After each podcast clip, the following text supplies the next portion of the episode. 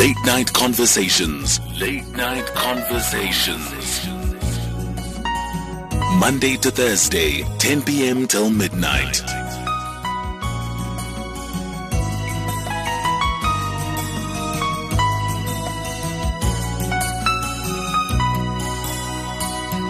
SAFM Late Night Conversations with me, Patricia Nduli. We are on 104 to 107 nationwide and on DSTV channel 814.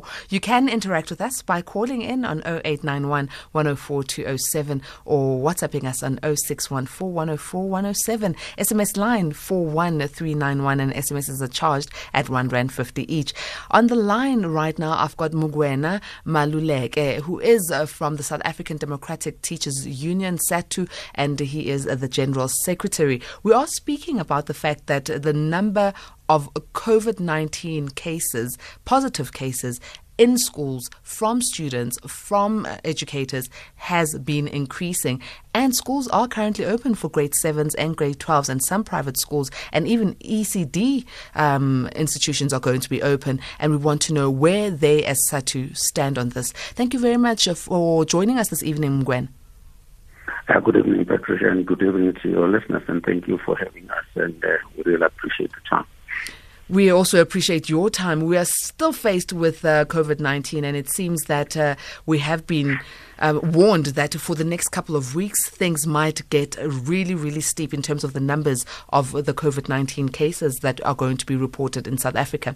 But we we, we have noticed that um, a joint statement was issued out by education justice organizations successfully advocating for amended basic education directions for COVID 19. And um, it doesn't seem that there is uh, one accordance when it comes to what should be happening in the basic education. Currently, schools are open. Public schools, grade 7s and grade 12 learners are attending. In private schools, other grades are also attending. However, the numbers of COVID 19 positive cases in these education institutions is forever increasing. Could you please tell us uh, where you, as SADTU, stand? Thank you for the question, and uh, it's a very difficult question, uh, given the fact that uh, only those who specialize in statistics would be able to tell us, especially those that are in the medical field, in the science field, to then say to us, uh, look, um, are these particular numbers as a result of the school having reopened, or is it because um, they may have been there but not known, but now that because testing is happening, then we know that in other words, we might begin to say it is important to analyze the trajectory of testing in the in the country because what has been happening has been screening in hotspots, uh, and therefore then people were referred for testing. And now when you screen, you refer to testing, um, and we have listened uh, to the epidemiologist, um, uh, Professor Madhi, who was saying for the past two weeks since the schools reopened, uh, the cases that we are seeing basically did not happen at the level of the school, but they have happened at home. So we had a seminar uh, with him two days ago. Uh, where we have been working with him and so forth. However, our position has always been that we should not uh, see schools as being hotspot. That's why, as an organization, our position has always been you need to be ready as the Department of Health and the Department of Education in terms of the requirements following strict regulations of uh, social distancing, following um, uh, the uh, non-pharmaceutical intervention in form of hand hygiene, um, the sanitizers and the cleaning and so forth, so that when you follow those things, um, it was going to be one of those particular strategies to really uh, fight against the spread of this particular disease. So we are seated in a situation where we don't have the information, we don't have the statistics, we don't know exactly how to attribute this number of um, um, um, uh, what you call uh, the cases that we are seeing. We have seen in the mining industry that when they came back, uh, there were a number of cases, and, and there were more um, as, as they were reopening. So we have been told that uh, this has been happening in the community. But as an organization, we are really concerned. And imagine that is grade 7 and grade 12 now. We're not sure what's going to happen when uh, 52% of the learners will be joining this uh, one point, uh, another, another uh, almost about uh, 3, 3% or, or 5%. So it's going to be about 65% in the schools. Will we cope? Will the school system be able to cope if we're still going to be seeing uh, these particular numbers growing? Because the first is that we didn't test before people come back.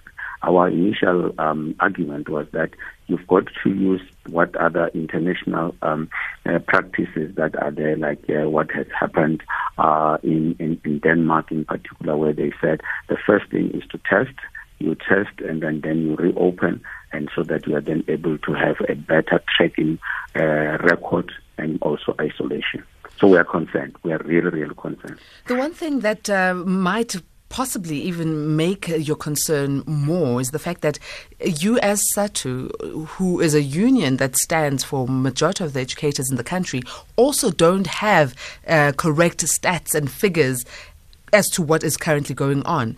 And when people who are part of the union come to you as SADTU and say, What is going on? Where do we stand? How do you then allay their fears? Well, that, that's a real issue that we have got to attend to because uh, um, apparently in the schools they've been told not to say anything. And uh, when um, a teacher has to call you, it's going to say, I am anonymous, um, and it's going to do that in a private call and say, I hear or I suspect that this is happening in the school. And immediately when we hear that, we ask the name of the school and then we then are able to approach the Department of Education and that's what we've been doing. And then so that they are able to send a team there to investigate. And if it is then uh, discovered that there is a case and therefore that case is then attended immediately so that then the Department of Health is able to establish a, a, a, a track um, a tracking system that is able to help uh, to cap the spread. Um, because you need to, uh, you know, have an intervention where you isolate and having isolated, uh, cleanse the schools and ensure that uh, uh, indeed the, the virus is not there in the in the schools and so forth. So that the difficulty is that there's a lot of fear. Uh, there's a lot of uh, regulations uh, which are not written in the books. Uh, but clearly it is that the school management have been told you don't talk to anybody, you don't report these things to the unions, you don't do anything.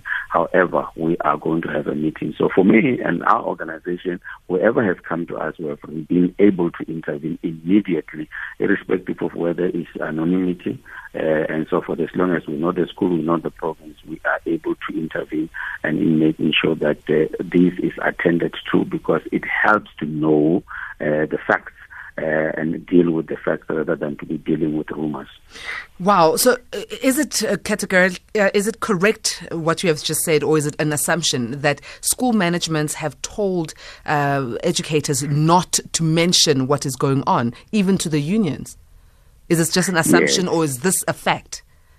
It's a fact that uh, I have been dealing with uh, throughout the day. Is it legal though?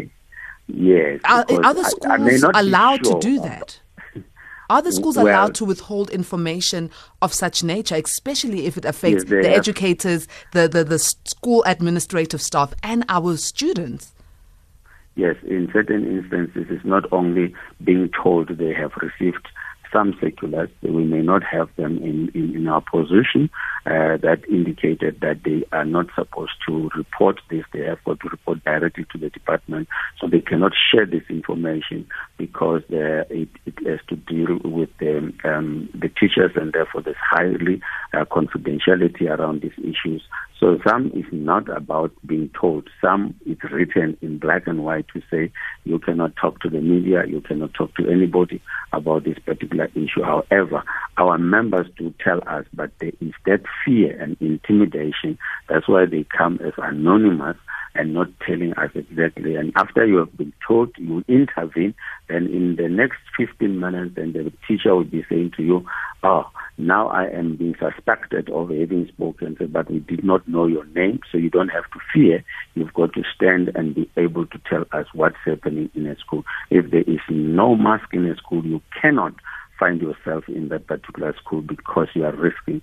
If there are no sanitizers in the school, you are risking, and therefore you've got to tell us, report to us, so that we immediately report to the department and so forth, so that they are able to intervene. And and this is what we have to address. That it can't be when we're dealing with the a virus, and then we have people living in fear, fear of the virus, but at the same time, fear of losing their jobs. So We've got to be able to deal with both and say we have got to work together in making sure that we're able to defeat the uh, the virus. But if you you instill fear in people, um, they are going to leave and become uh, prisoners of that fear. So we have got two fears now. You fear to lose your job, and therefore you also fear uh, uh, the virus, and and that those those two itself are very devastating for any human being. Surely this is not correct, and there should be uh, other ways of uh, making sure that educators are not intimidated and the cases of COVID 19 or even mishandling of uh, protective um, measures around COVID 19 in schools and the school environment should be reported and made public knowledge so that we know that people who are educators, who are staff in schools, and also students are safe. But if it's going to be kept under wraps and people are going to be intimidated based on their jobs, surely something needs to be done here. This is SAFM leading the late night conversations. I'm speaking uh, right now uh, to uh, Mugwena, and uh, we are talking about this the current issue of COVID 19 in the school environment, which seems to be an issue that has a lot of fear around it. And as he has said, it is two fears, not just of the virus, but also of educators being intimidated and also of uh, proper protective measures not being followed in certain schools. If you are a parent and uh, you are worried, or you are an educator and you want to remain anonymous, you can call in and uh, give us what your experience on the ground is, or possibly even a solution, the number to call is 0891 104 207 or you can WhatsApp 0614 104 107. Hi, this is Dumiso. I'm actually calling from Newcastle. I just want to comment on the reopening of schools and the teachers and students uh, testing positive for the virus. Um, is a big misconception out there that um, the fact that schools open, um, open rather, that now um, children are actually getting infected.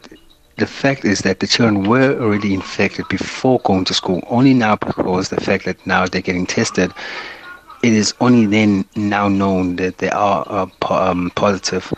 Um, so I, I only um, said only thing that I think the government didn't do uh, correctly was teachers and students should have been tested before. That should have been the first step taken by the Department of Education.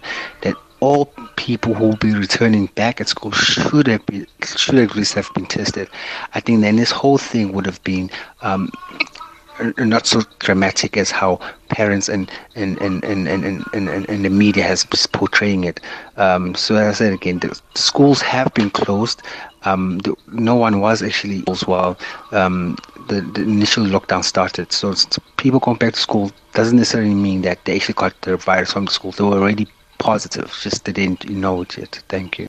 Thank you very much uh, for giving us your opinion there. So, Mugwena, it seems that other people are of the assumption that other people or students or even uh, the educators were already possibly positive with COVID 19 before going to school. But I'm also of the assumption that a person could have been negative, but as they commute to work, then contracts COVID 19. So there's, and, and the screenings that are done at schools, I mean, other, those screenings are not, uh, it's just checking the temperature, uh, doing the basic uh, Q and other people could be asymptomatic. So you don't see the fever. The fever is not there. They don't have the sniffles. They don't cough, but they are carrying the virus. Yeah, that's the complication of this uh, novel virus. Um, and, and as the epidemiologists have been advising us throughout um, um, April and up to now, and uh, we have seen so many changes uh, around this particular virus. So clearly it is that you are beginning to see a number of people who are really not showing any symptoms at all and therefore will never be detected by the um, uh, electronic or the, um, the, the thermometers in the schools because as because we are being told that the fever comes last um, and uh, that uh, what but basically we should be looking at it is whether the people uh, person is losing their taste and, and, and senses, and because we are told that is the first sign.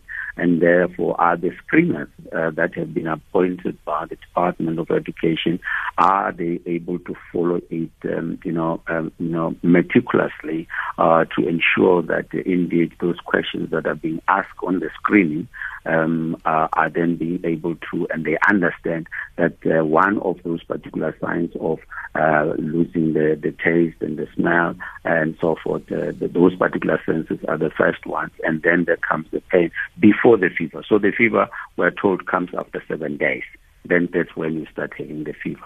But the other problem that we are experiencing, as the, the caller has indicated, it is that because of the turnaround of their results that are taking so much time.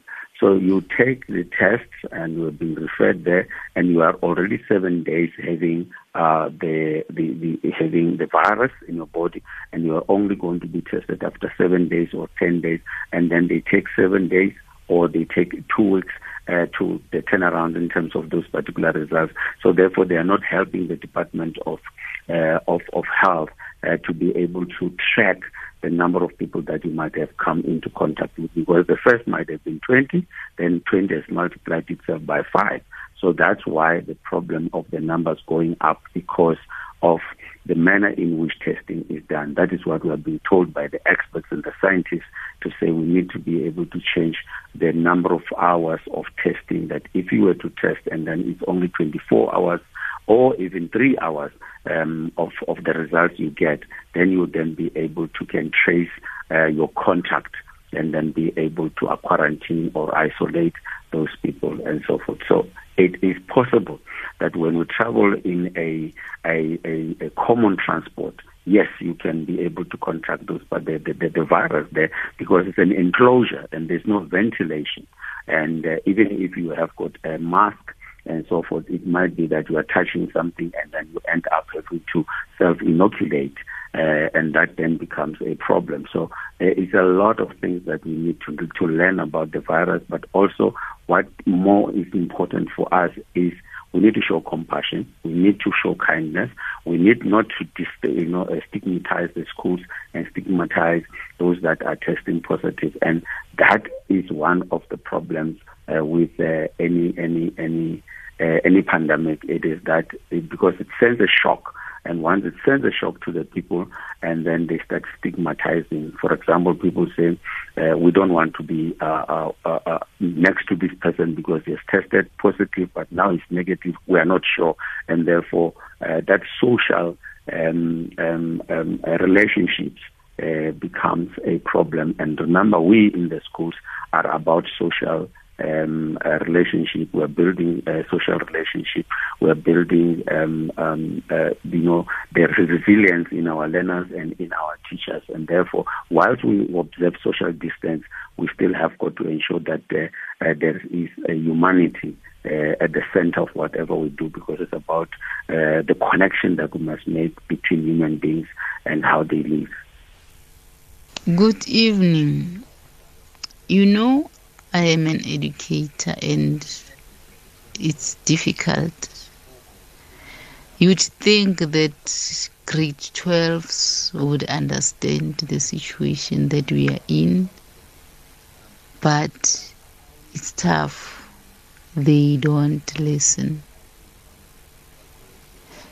You go to class, you find them standing together not social distancing, talking loudly without mask on. It's going to be hell at schools, I'm telling you. They just don't listen. It's like they are living in a different world. It's like they have not heard of this at all. It's sad. I'm telling you. And that's a point of view from uh, an educator because um, they understand what is going on on the ground. Then, how do you, as SADTU, if a, an educator comes up with such an issue that grade 12 learners, let alone grade 7s, grade 12s who are between the ages of 17 and 19 plus, are not able to adhere to the rules and regulation, and and, and the teacher feels, uh, you know, frustrated, how would you, as SADTU, be able to assist them? Well, it's important that we have got psychosocial services in our schools, and that was one of our demands. That uh, there must be psychosocial services that comes in and work with the teachers for the first week uh, of reopening, which was on the 8th, and ensuring that they are able to talk to our students. But critically, honestly speaking, it is that I really empathize with the teacher. It's difficult. Um, and indeed, it's quite depressing um, to have a teacher who um, is confronted with that particular situation. Remember, teachers have this particular resilience. The teachers always want to help their learners, but when you hear a teacher who uh, says, "Look, it's very sad, it's very difficult," then you begin to look back and say, "What have we done as parents now?" mm. at home about this particular virus? Have we been talking about social distancing? Have we been talking about uh, the masks? And, and, and, and, and all these things. Are we practicing, uh, you know, hand hygiene at home? Are we emphasizing those particular things? So, Mugwena, you feel that it needs to be a collective effort between uh, teachers and uh, the schools and the education department and parents and students alike? Yes. Excellent. On that note, unfortunately, yeah. on that note, we need to just uh, thank you very much for your time this evening. We need to go to the news, and I, am sure that we could have this conversation in the near future again. Thank you so much for your time.